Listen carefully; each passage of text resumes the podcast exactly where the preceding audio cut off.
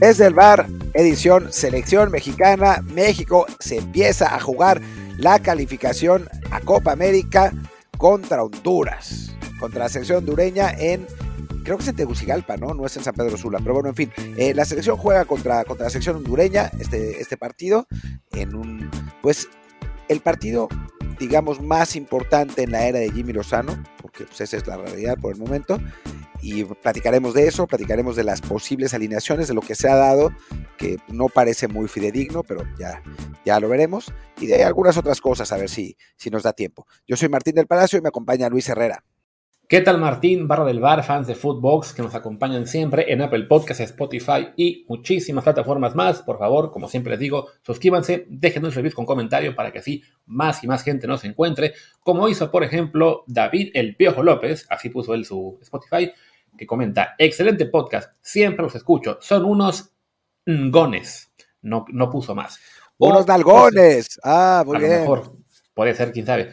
Y también José Luis Rothven que nos dice, no puedo creer que alguien se acuerde del Gaby García de mis chivas. ¿Qué edad tienes, Martín? Es que me gusta mucho el, fútbol antiguo, el fútbol de antaño. Entonces, no, si cuando estaba el Gaby García yo ya estaba grande. O sea, ya era...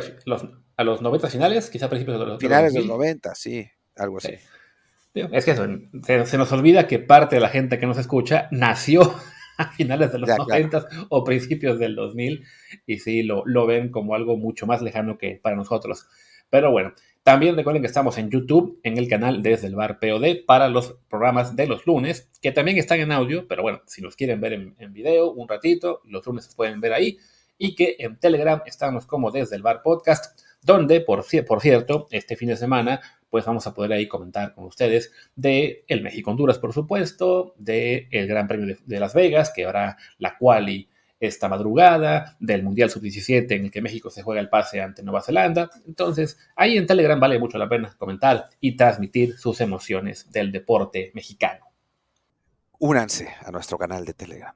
Pero bueno, hablemos de la selección, hablemos de este partido contra Honduras, eh, un juego que a priori México pues debería resolver eh, la última vez que se enfrentaron, ganó México en eliminatoria 1-0, con un gol que le dieron a Edson Álvarez, pero que realmente fue autogol, en una situación complicada eh, para Tata Martino, ya la presión estaba muy fuerte eh, sobre él, México tenía que ganar sus partidos para asegurar el, boleto al Mundial, ese de Honduras, no me acuerdo si fue la calificación, pero creo que sí, creo que, ese Honduras nos calificó ya directamente al Mundial, se gana eso, 1-0 en un partido que la verdad eh, no tuvo mayores problemas, o sea, México dominó por completo, creo que Honduras no tuvo ni una eh, para, para marcar, al final se, termina ganando. Y esta generación hondureña, pues no es para nada la de los Pavón y Costi, etcétera, ¿no? Es, es un equipo muy inferior eh, que termina avanzando en la, en la Nations League como el peor segundo lugar de, de los grupos y gracias a un triunfo final 4-0 sobre Cuba.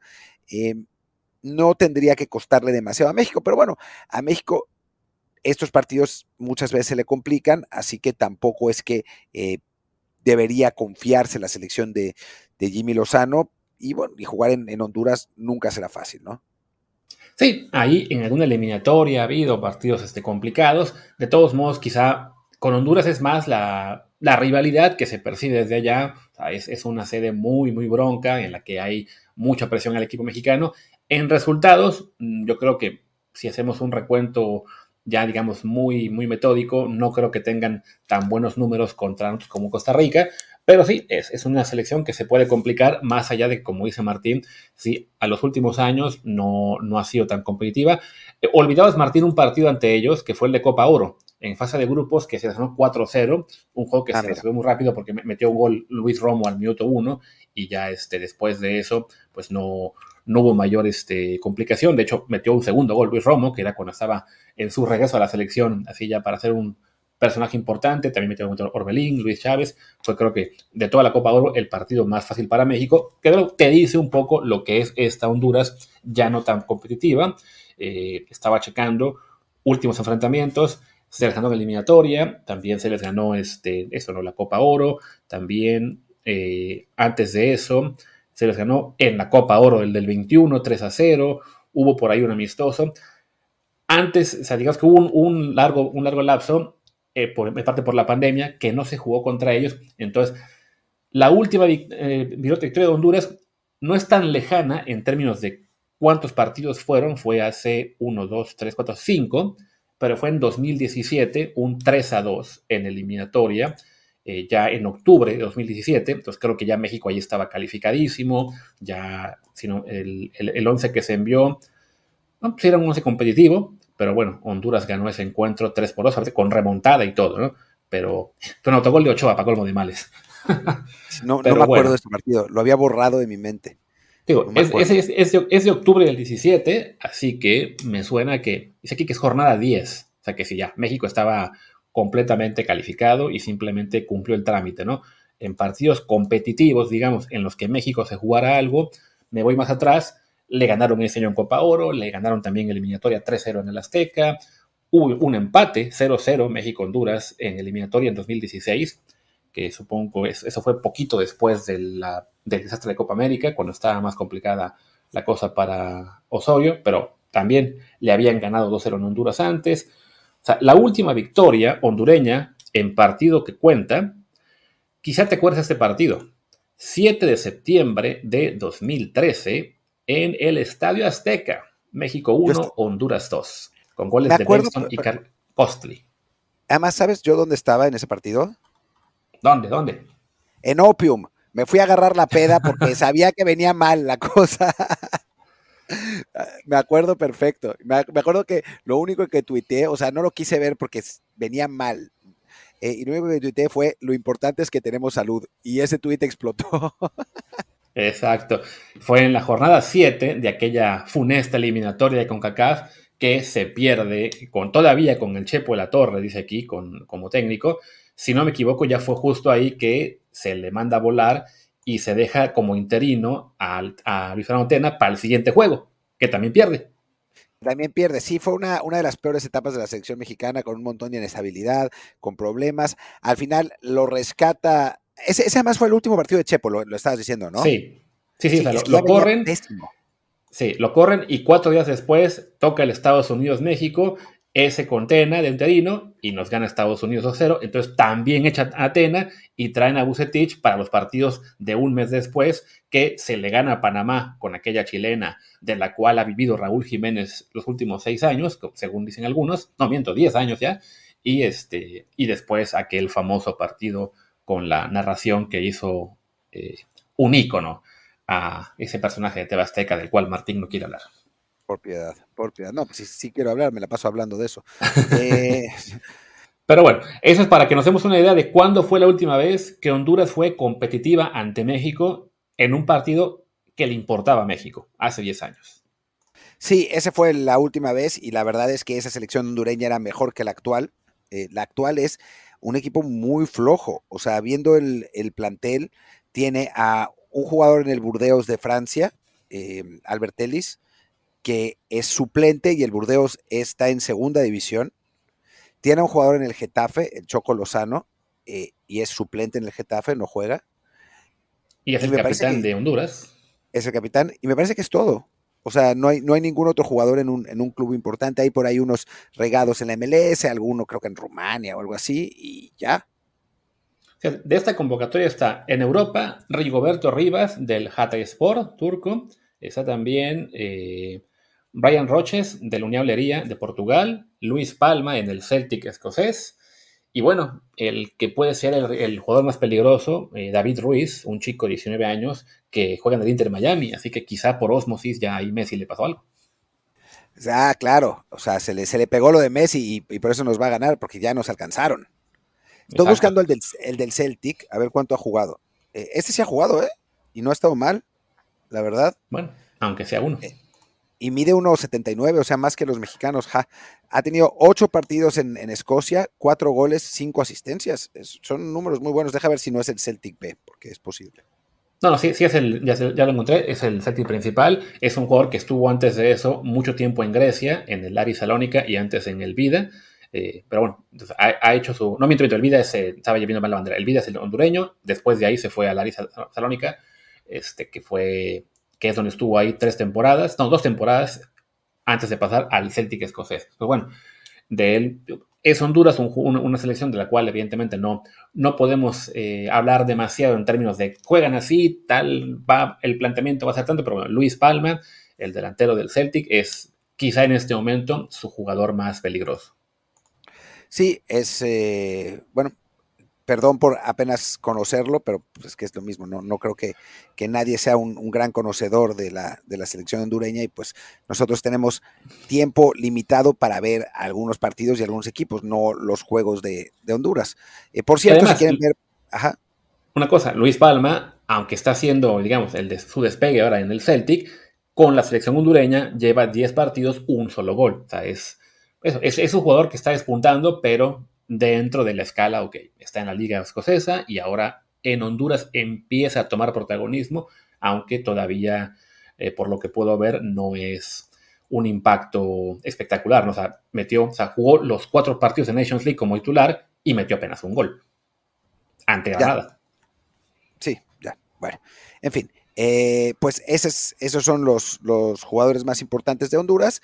Y bueno, hablemos un poco ahora de la selección mexicana, de lo que puede presentar Jimmy Lozano. Se ha dado una alineación em, que viene de, de, primero de un medio de comunicación de Caliente, la eh, empresa de apuestas, lo que es un poco raro, pero bueno, ahora Caliente sacó su medio de comunicación que decía en exclusiva eh, que iba a dar la alineación. Y después Ricardo Peláez hizo un análisis, pero no sabemos si fue un análisis por lo que le, lo que le hayan dicho a él desde dentro de la concentración de la selección o basado en esa alineación. Entonces, es, digamos, es difícil saber. La razón por la que dudamos tanto es porque, uno, ninguno de los insiders la ha traído, y dos, es una alineación que es rara. Eh, y, tres, y tres estamos grabando este episodio en jueves por el mediodía mexicano, aunque ustedes, quienes estén escuchándolo, lo están escuchando apenas en viernes por la mañana. O sea, se está grabando con un día de, anticipación. Pues bueno, si resulta que ya durante la noche mexicana Orbañanos o Araige sueltan otro 11, pues ya no, no será tan eh, ideal este análisis, pero bueno, es, es, con, lo que contamos y también para poder sacar este episodio a tiempo para que ustedes lo oigan previo a la, al partido. Que vaya, digamos que es una alineación que diga, los, primeros siete jugadores, todo es lo normal, ¿no? O sea, Ochoa en la portería, la defensa habitual con Jorge Sánchez, César Montes, Johan Vázquez y Jesús Gallardo. En el centro del campo era Edson Álvarez y la duda entre Luis Romo, Luis Chávez o Eric Sánchez. Ya es la parte de adelante la que es muy extraña porque nos la vendían como una especie de 4-4-2 o 4-2-4, distinto a lo que ha usado Jimmy Lozano siempre, con Chucky y Antuna en las bandas, también digamos dentro del normal, pero adelante Henry Martín y Julián Quiñones. Sí, que, o sea, quizá, digo, no, no es imposible, ¿no? Que quizá eh, Jimmy quiera aprovechar la dupla que han formado en América. O sea que la verdad es que les ha salido bien y no es que Honduras sea un rival europeo, no, no, no estamos hablando de que la, la, calidad de estos hondureños vaya a ser muy distinta a la que enfrentan los americanistas en Liga MX, de hecho peor tendría que ser. Pero, pero está raro, ¿no? Está raro salir en un partido de visitante con cuatro jugadores de ataque. Eh, no sé, a mí me, me genera algo de conflicto yo me hubiera imaginado una, un 4-2-3-1 como el que más o menos ha estado usando. Pero tal vez los acomoden 4-2-3-1, ¿eh? eh y, y, le pida a Quiñones que, sí, que le pida a Quiñones que juegue un rol más defensivo, que bueno, pues no lo hace mucho, pero, pero no es imposible. Me sorprendería por lo de Antuna, porque Antuna es un jugador que, o sea, si lo pones así, es un jugador que aporta muy poco hacia atrás, ¿no? Chucky aporta más, o sea, él, regresa más, le han dado esa disciplina, pero en el caso de Antuna, pues no es lo normal. Estarías apostando a que, bueno, pues vas a tener totalmente el control del balón y, ellos no van a atacar con tantos. O sea, supongo que va por ahí y presionarás arriba. Sí, que de todos modos sí, me suena raro. Yo, yo sí coincido en que puede acabar siendo este 4-2-3-1 aunque vería mucho más lógico que sea, digamos, con los tres del centro, pues las combinaciones que hemos visto hasta ahora de Edson, Romo, Chávez o Eric, o sea, tres de esos cuatro, no, nada más uno junto a Edson, y un solo punta, ¿no? O sea, más allá de que sea este un partido de menor eh, peligro en cuanto al rival que estás enfrentando, pues bueno, si ya se está utilizando cierto medio campo, cierto ataque con un solo punta, suena raro el experimento, además en el partido de ida en, en Honduras, que sí va a ser en Tegucigalpa, eh, por cierto, cuando más bien ibas, con un jugador que se acaba de integrar a la selección, ¿no? Sí, que es un jugador al que habrá que ver, que definitivamente tiene que jugar, aunque sea un ratito, ya sea este viernes o el martes, pero que de todos modos suena raro, porque además no solamente es que ah, la dupla Henry con Quiñones, es que para eso estás dejando en la banca tanto a Santi como a Raúl. Sí, que es raro, ¿no? Porque es a quienes ha estado usando constantemente. Eh, a, los dos, ¿no? Santiago y Raúl. En, la primera fecha FIFA, Henry Martín estaba lesionado, pero en la segunda sí estuvo y no lo puso, o sea, lo metió de cambio en los dos partidos. No sé, es, es sospechoso. Y además podemos añadir a, todo este esta ensalada de factores que los insiders se han equivocado todas las veces que han tratado de predecir la alineación de México. O sea, hasta ahora nadie le ha dado a la correcta antes de, los partidos, lo que dice también que no hay filtraciones por el momento en, en, el campamento de Jimmy, lo que está muy bien, la verdad, dentro de todo, pero, pero bueno, nos hace que tengamos que especular un poco más en lugar de hablar de una alineación clara, como sucedía en el caso de, de Martino, que le pasaban todo a, a Orbañanos de Gibran, eh, o en el caso de Coca, que de tanto en tanto se le filtraban cosas a Medrano, ¿no? Sí, creo que de momento ha sido algo un poco más hermético. Bueno, es probable que esto que ustedes estén escuchando ahora quede un poco desfasado si alguien ya eh, filtró y además, digamos que se hizo masivo y que todos los insiders hubieran coincidido este jueves por la noche con otro 11.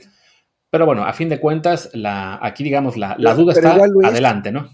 Igual Luis, los insiders han fallado. O sea, sí, sí. aún, aún, o sea, lo han dicho, esta es la alineación y no es. ¿No? O sea, les, o sea, ¿te acuerdas que habían publicado la vez pasada en el primer partido que era un hecho que Santi era titular y terminó saliendo Raúl? Y, y, después lloraron y lloraron y cómo no ponen a Santi y toma, sale Santi contra Alemania.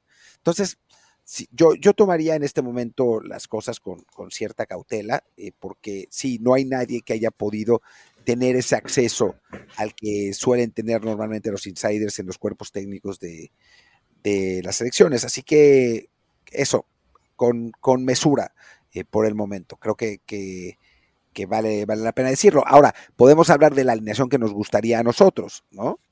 Sí, que de entrada creo que coincidimos en que tiene que ser el mejor once posible. O sea, aquí sí no te guardas nada para el segundo partido, es un partido oficial, te estás jugando en buena medida el pase a la Copa América, aunque el derrotado tendrá aún una chance de meterse en playoffs, pero bueno, ya ganas y estás dentro entonces sí, se tiene que ir con el mejor once posible.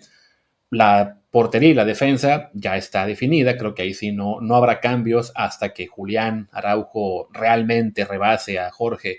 Y recordemos, Julián, hablábamos del el lunes o martes, eh, está jugando un poco menos en Las Palmas, así que no creo que, que, de momento eso le sirva para quitarle el puesto a Jorge en la selección.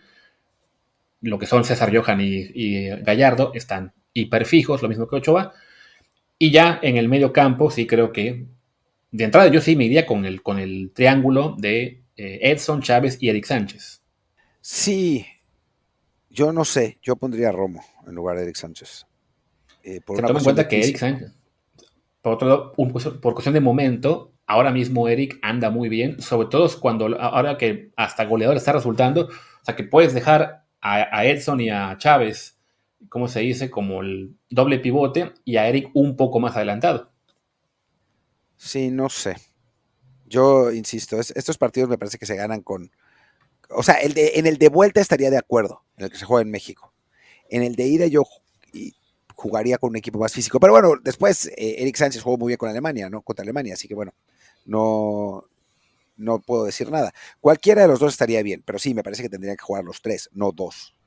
Exacto. De las bandas que se comentaron de Chucky y Antuna, también lo veo razonable. Chucky creo que es el único indiscutible en este punto de, de, la, de los extremos. Y Antuna, pues con sus, eh, con sus cualidades y sus defectos y sus limitaciones, pues sí ha sido el, el, extremo mexicano más consistente ante rivales de la CONCACAF, más allá de que eh, creo que a largo plazo su rol es más bien de ser un recambio que entre a partidos en los cuales hay más espacios. Sí, Sí, la verdad es que sí. O sea, podríamos ver a eso, a Quiñones por una banda, a Chucky por la otra y a Santi en el centro, ¿no? Que eso es lo que tendría sentido. Digo, yo sé que Antuna contra rivales de la CONCACAF se vuelve garrincha y también contra Alemania, de algún modo extraño. Eh, pero bueno, por sus resultados últimamente Alemania es como medio un equipo de la CONCACAF. Em, pero, pero, sí, pero en la práctica, o sea, pero en la práctica, digamos que el mejor, la mejor delantera que tenemos tendría que ser esa, ¿no? Eh, por, momento también, si vamos a hablar de momento de forma, aunque Santi haya bajado un poquito en los últimos partidos, pues sí tendría que ser eh, Chucky, Santi y Quiñones, ¿no?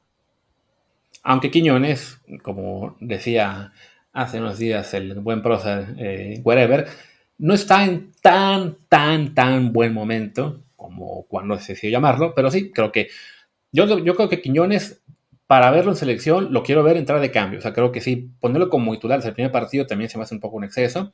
Entonces, por ese lado, sí, eh, también yo mantendría a Antuna o a Orbelín en su defecto, que, es otro que también está en, buena forma y que puede jugar él por izquierda y mover a Chucky a la derecha. Y en el, en el caso del 9, pues sí, yo me iría con Santi porque también esta, entre comillas, mala racha que se está hablando de eso, pues son cuatro partidos en un lapso de tres semanas, bueno, ni siquiera tres semanas, en, un lapso de 16 días, que lo hemos comentado, cualquier delantero puede tener esos pequeños baches, pero si antes de eso había estado metiendo goles en 10 partidos consecutivos, pues tampoco es para volverse locos, ¿no? Y que además creo que a Santi le vendría muy bien este partido también pensando a futuro en curtirse en una cancha complicada, hostil como será la hondureña aunque también podríamos decir que le vendría bien el de vuelta para resarcirse ante la afición mexicana, hacer un par de goles y que todo el mundo esté feliz con Santi otra vez, ¿no? O sea, si es que quiere rotar a los nueves. Sí, también.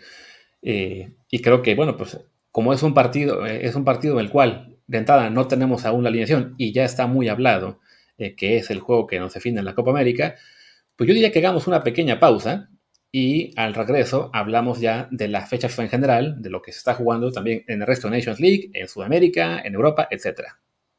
Ok.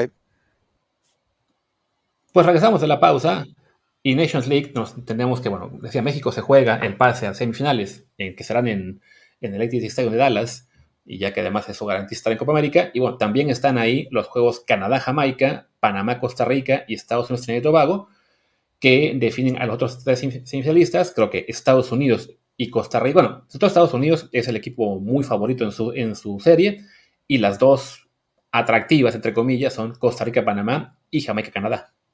Sí, que para mí los favoritos son Panamá y, bueno, y el otro, tú dices que Jamaica, yo creo que está parejo, pero, pero Panamá me parece que en este momento es favorito sobre Costa Rica. Sí, que bueno, Costa Rica ya está en ese proceso de renovación que no ha llegado y que desafortunadamente para ellos no, pues siguen con Keylor Navas como su gran representante, pero no, no, han sacado a nadie más, ¿no? También son partidos, son series a doble partido, los, los cuatro ganadores se irán al Final Four de Nations League de CONCACAF, que ahí sí será a un solo juego en, Dallas, con 100.000 personas llenando los bolsillos de, de la CONCACAF diría que ya, con eso basta para hablar de ellos. Sudamérica, desafortunadamente para nosotros, ya se jugaron, eh, para cuando ustedes escuchen esto, varios partidos. Entonces, bueno, de hecho todos, los de la primera fecha, ya se jugó el Bolivia-Perú, Venezuela-Ecuador, Colombia-Brasil, Argentina-Uruguay y Chile-Paraguay, en lo que es la quinta fecha. Eso, de nuevo, estamos grabando en jueves por nuestra noche. Estos partidos ya saldrán un poquito más tarde y tienen la segunda fecha el martes. En una cosa que yo no entiendo de la Conmebol, o, por qué se los permiten, o sea, por qué pueden esperarse hasta, hasta el martes por la noche para jugar sus partidos cuando saben que eso afecta el regreso de sus jugadores a, la, las ligas europeas, cuando hemos visto que, por ejemplo, en Europa muchos partidos son, eh, de la segunda jornada me refiero, en domingo o lunes, precisamente para dar más margen de vuelta a los clubes porque pasa lo mismo en CONCACAF. El partido de México también es el martes, güey. Sí, lo sé, lo sé. lo que no entiendo es por qué se permite. no sé, no deberían. O sea, realmente el segundo partido debería ser el lunes, el lunes en la noche y ya está. Porque sí, es una.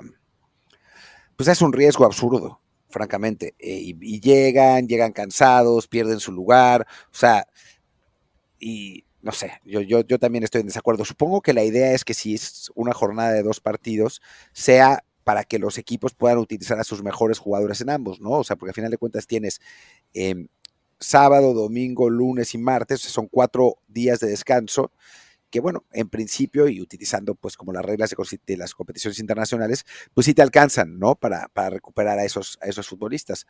Pero sí, a nivel calendario internacional es un poco absurdo, la verdad. Sí, que además recordemos que en CONCACAF van a jugar viernes y martes, en Comebol es jueves y martes. Es jueves y martes, que tienen cinco días.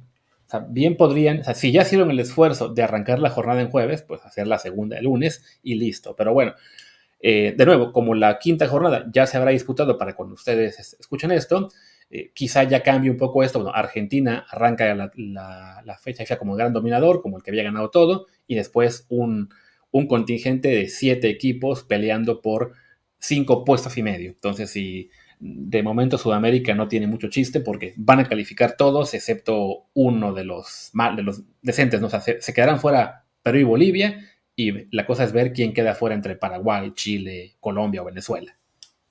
Sí, que además tienen un repechaje, güey. Además. Entonces, tienes, tienes a los seis calificados. O sea, en realidad, yo el otro día estaba escuchando un podcast de fútbol sudamericano y decían que hay una, una eliminatoria, espera, ahora te digo exactamente, que hay una eliminatoria para los equipos top, digamos, que son Brasil, Argentina y Uruguay, que bueno, esos van a ir seguro al, Mundial y se están peleando la, pues el, el primer lugar de la, de la zona.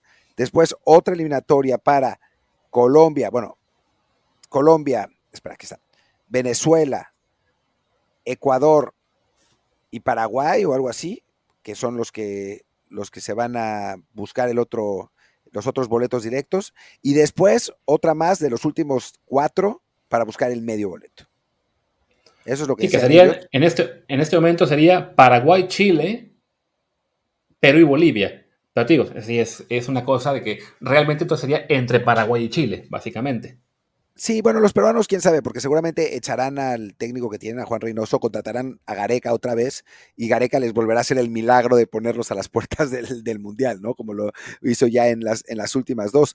Pero, pero sí, porque además, en este momento en la tabla, digo, y no, no deberíamos de seguir especulando mucho porque ya no va a ser así la tabla, pero bueno, esto sí es relevante. En este momento la tabla, el sexto lugar, que es Ecuador, tiene cuatro puntos, pero solo porque le quitaron tres eh, por alineación indebida en las eliminatorias pasadas. Si no, tendría siete. O sea que la, distancia entre el, sexto y el séptimo sería de dos puntos y no estarían empatados como ahora. Y por plantel, pues sí se ve mucha diferencia entre Argentina, Uruguay, Brasil, Colombia y Ecuador, con todos los demás. Y además añadir que Venezuela anda muy bien. Entonces, si los venezolanos siguen manteniéndose ese nivel, pues también se van a colar en el grupo de arriba y pues paraguayos, chilenos, peruanos y bolivianos, más bien paraguayos, chilenos quizá Perú se peleen ese medio boleto. Así es. Entonces, bueno, de Conmebol yo creo que ya hablaremos con más detalle en el episodio, me imagino, del miércoles, no, del miércoles, ya que acabe en la segunda jornada, y bueno, y que haya acabado en general toda la fecha FIFA, ahí podremos hacer un repaso más extenso. Vamos rápido por las demás confederaciones. Bueno, Asia comenzó hoy jueves eh, para nosotros ya la segunda ronda, la fase de grupos. Son grupos de cuatro equipos, son seis jornadas, así que no hay mucho que decir todavía. No, no veo yo aquí ninguna sorpresa entre los equipos, digamos, eh, importantes. Eh, para, para, buena fortuna de la FIFA, Arabia está ya en primer lugar de su grupo. África, que habíamos comentado la, en la, ¿cómo se dice? En la anterior fecha FIFA, que estaban jugando amistosos, también ya arrancó ahora sí su, su fase de grupos de eliminatoria, también primer partido, de momento no, ni, siquiera se han jugado todos los encuentros, solamente unos poquitos ahí de, rivales no tan eh, importantes, así que... Hubo una sorpresa, ¿eh? hubo una sorpresa, que fue el empate de, Lesoto en Nigeria. A Nigeria, sí. Pero bueno, es, es, todavía, digamos, pues sí, muy, muy pronto. para temer. Digo que además es un, es, son, son grupos de seis equipos, si no me equivoco eran que nueve, nueve grupos en en, África, que van a ser los nueve líderes de grupo califican directo al Mundial y los cuatro mejores segundos se juegan un playoff para ver quién va a la a esta repesca intercontinental, que igual está, digo, comentaba hace unos días Pepe del Bosque, que para quien se queja de que es que con 48 equipos van a ir Aruba, El Salvador y puras islas. No, a ver, sí hay nivel para mandar buenos equipos a, al Mundial y en África, en prácticamente todos los grupos, se espera va a calificar un rival que en el Mundial va a ser competitivo. puede pasar que por ahí en algún grupo, como justo ahora viste, ¿no? que Nigeria empató con el Soto, bueno, que el equipo importante quede fuera, pero en teoría sí, el nivel nos da para que califiquen equipos buenos. Pero a ver, yo creo que aquí hay algo que no va, porque dices que califican al Mundial los nueve primeros de grupo. ¿Cuántos equipos africanos van a ir, güey? Por eso nueve. Y después los cuatro segundos lugares, ¿qué van a hacer? Se juegan entre ellos un playoff para ver quién va al playoff intercontinental. O sea, África podría tener 11 calificados. No, no, este, 10. O 10. Igual son muchos, ¿no? Tío, pero el, nivel que traen, o sea, viendo cada grupo, no, son, o sea, no es que exista el riesgo de que vayan a calificar, eh, ¿cómo se dice? Puros equipos, o sea, muchos equipos de, de, bajo nivel, ¿no? O sea, en casi todos los grupos hay bastante nivel para que vaya un equipo fuerte, ¿no? O sea, en el, en el A estaba Egipto, en el B está Senegal, en el C está Nigeria, en el D Argelia y Camerún, o sea, uno de los dos se puede quedar fuera, no, perdón, Angola y Camerún, entonces Camerún, el bueno, en el E está Marruecos, en el F está Costa de Marfil, en el G está Argelia, precisamente, en el H Túnez. Y en el I Ghana, y Mali. O sea, sí, seguramente habrá alguna sorpresa y, y calificará por ahí un país que nadie espera, pero en términos generales, África sí tiene para mandarte 10 equipos decentes a una Copa del Mundo 48. Son un chingo, de todas maneras. Pero bueno, en fin, son, también son un chingo de equipos en total. Así que bueno, es, lo que es. O sea, por lo menos digamos que los africanos 7, 8, 9 y 10 sí pueden ser competitivos un poquito más que los de CONCACAF 5, 6, 7. Sí, de acuerdo, totalmente, absolutamente. Sí, sí. sí. Y bueno, ya para cerrar este episodio con esta mini previa de fecha FIFA, tenemos que en Europa están todavía en eliminatorias, pero para la Eurocopa, ahí todavía no arrancan la, fecha, las del Mundial.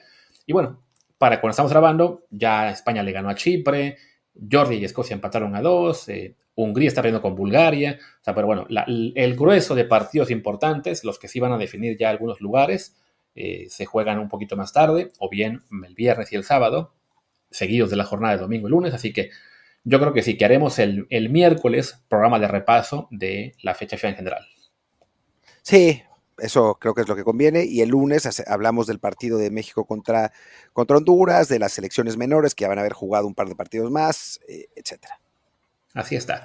Pues venga, señores, muchísimas gracias. Eh, salvo que Checo gane la carrera de Las Vegas este sábado por la noche, yo creo que no nos escuchamos sino hasta lunes, donde recuerden, estaremos en YouTube, en Desde el Bar Pod, ahí está el canal, aunque también seguimos aquí en Apple Podcasts, Spotify y demás plataformas.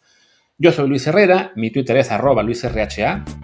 Yo soy Martín del Palacio, mi Twitter es arroba martindelp y el del podcast es Desde el Bar Pod y el Telegram es Desde el Bar Podcast, donde podrán disfrutar conectarse mentalmente a los, al Gran Premio de Las Vegas y a los partidos de las selecciones menores. Gracias y hasta la próxima. Chao.